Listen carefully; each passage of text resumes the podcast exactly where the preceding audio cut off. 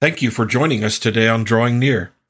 This podcast is designed to help us in drawing near to God through reading God's Word and then applying its truths to our lives.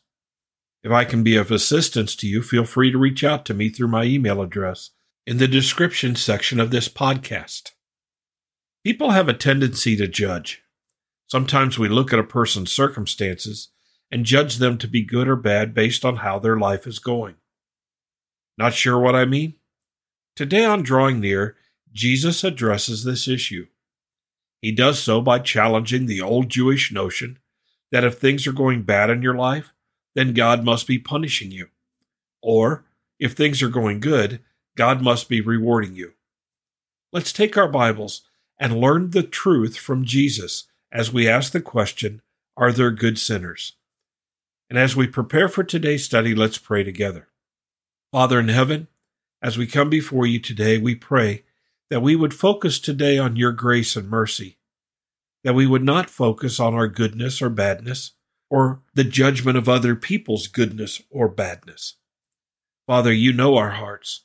You know they are desperately wicked above all things. Who can know it? Father, you know that we are enemies, alien, strangers to you, dead in our sin, apart from faith in Jesus Christ which comes only through your love, mercy, and grace. We thank you for this, Father, and we thank you for the realization of our sin. It is a good thing for us to know that we are sinners, and not just good sinners, but sinners exactly like all other sinners, condemned apart from faith in Christ. Now open our eyes to these things. It's in Jesus' name that we pray. Amen. In Luke chapter 13, we're going to read the first five verses. In these verses, there are some unusual things that the Jewish people believed that we may or may not embrace. In verse 1 of chapter 13, we read, There were present at that season some who told him about the Galileans whose blood Pilate had mingled with their sacrifices. And Jesus answered and said to them, Do you suppose that these Galileans were worse sinners than all other Galileans? Because they suffered such things? I tell you, no. But unless you repent, you will all likewise perish. Or those eighteen on whom the tower in Siloam fell and killed them? Do you think they were worse sinners than all other men who dwelt in Jerusalem?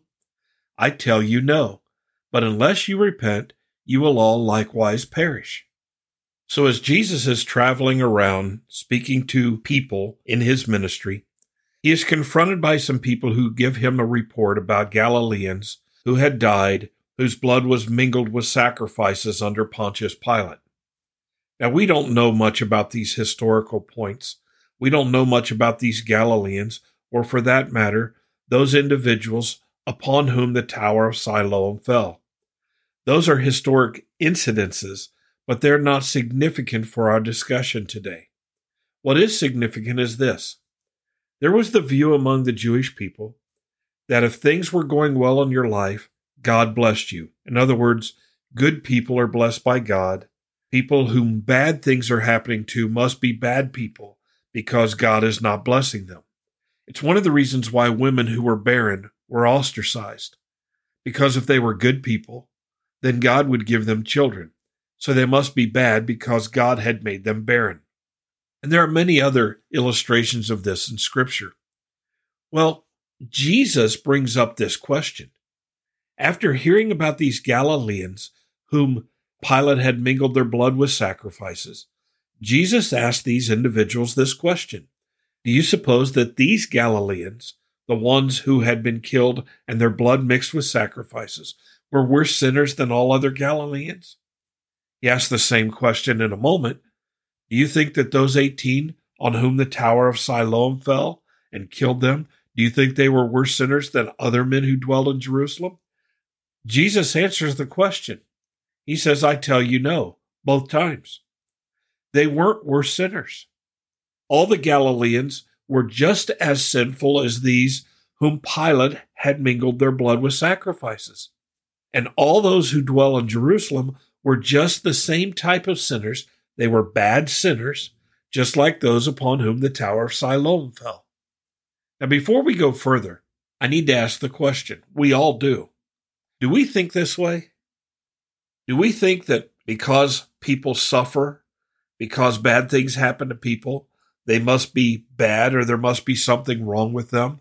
There must be something in their life that God is judging or that they're doing to cause these things?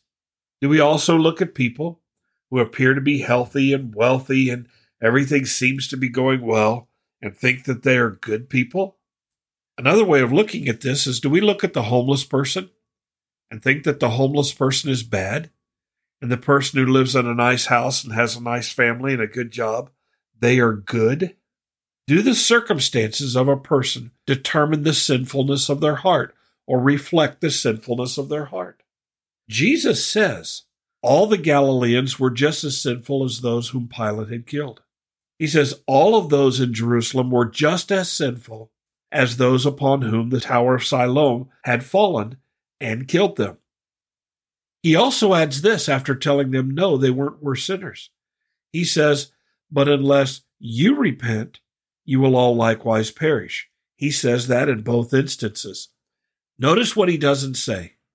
He doesn't say, but unless all the other Galileans repent, they will also perish. He doesn't say, unless all the other people who dwell in Jerusalem repent, they will all likewise perish.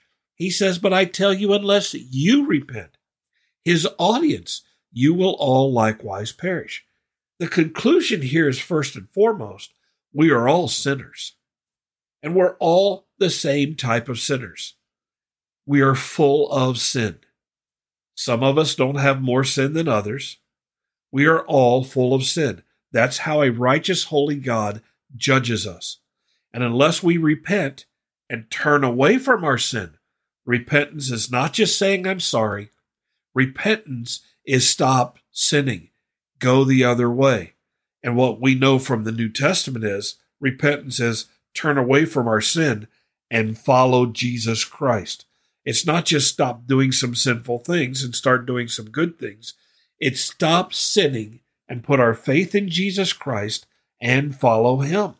That's important to understand here. And we need to spend some time thinking about this notion in our hearts that there are good sinners and bad sinners, that there are sins that are not as bad as other sins because the Bible does not teach that. In verse 6, he goes on and gives this parable. He spoke this parable to them, and he said, A certain man had a fig tree planted in his vineyard, and he came seeking fruit on it and found none. Then he said to the keeper of his vineyard, Look, for three years I have come seeking fruit on this fig tree and found none. Cut it down. Why does it use up the ground? But he answered and said to him, Sir, let it be alone this year also until I dig around it and fertilize it. And if it bears fruit, well. But if not, after that you can cut it down. So, what's the point of this parable? Well, similar to the previous passage, it's about sin and fruit bearing. By now, in our study of Luke, in our studies of the New Testament, we should know that Jesus expects all people to bear fruit, to be fruitful. What that means is he expects them to bear fruit of the Spirit, fruit of holiness and righteousness. Those who do not bear fruit are lost. They're sinners. They are not in the vine. They do not dwell in Jesus. And so Jesus expects all humanity, not just Christians, all humanity to bear fruit. And when they don't, they're cut off. They're thrown in the fire. They're burned. In this passage of scripture, Jesus is emphasizing that we need to repent and bear fruit. Not just repent, but repent and bear fruit. And it's interesting that toward the end of this, after three years of not bearing fruit and the master wanting this tree cut down, the gardener, the caretaker, says, Let me take care of it for another year. If it bears fruit, then good. If not, we will cut it down. It's a warning we who are not bearing fruit need to be warned that we need to get busy. We need to hear the word of God. We need to cultivate the soil around us or around those around us and see if they will not bear fruit because judgment is coming. Did you hear that? Judgment is coming. We've already heard, unless you repent, you will all likewise perish. Here, doesn't bear fruit, cut it down. Our sin is a serious issue and it must be dealt with. It must be dealt with immediately because, as we've learned earlier in these studies, Jesus is coming back and he is going to hold us accountable. He's going to judge us. We need to hear these truths because sin is a critical thing to deal with. It is primary. Turn away from our sin, put faith in Jesus Christ under the leadership of the Holy Spirit, walk in the Spirit, not in the flesh, and produce the fruit of the Spirit. That's what we are to do. And we will do that if we abide in Christ. Father in heaven, thank you for these words. Thank you for this passage. And I pray, Father, that although we would rather hear studies on love and joy and peace and all of those kinds of things, Father, this is what Jesus talks about more than anything else, which means this is what we need to hear more than anything else. Give us wisdom and discernment and help us to hear the voice of Jesus. We ask this in Jesus' name. Amen. Thank you for studying with us today. You can subscribe to this podcast on Apple Podcasts, Google Podcasts, Spotify, TuneIn, or the Facebook page Drawing Near. Drawing Near is a ministry of FBC Tipp City based on the truth that if we will draw near to God, He will draw near to us.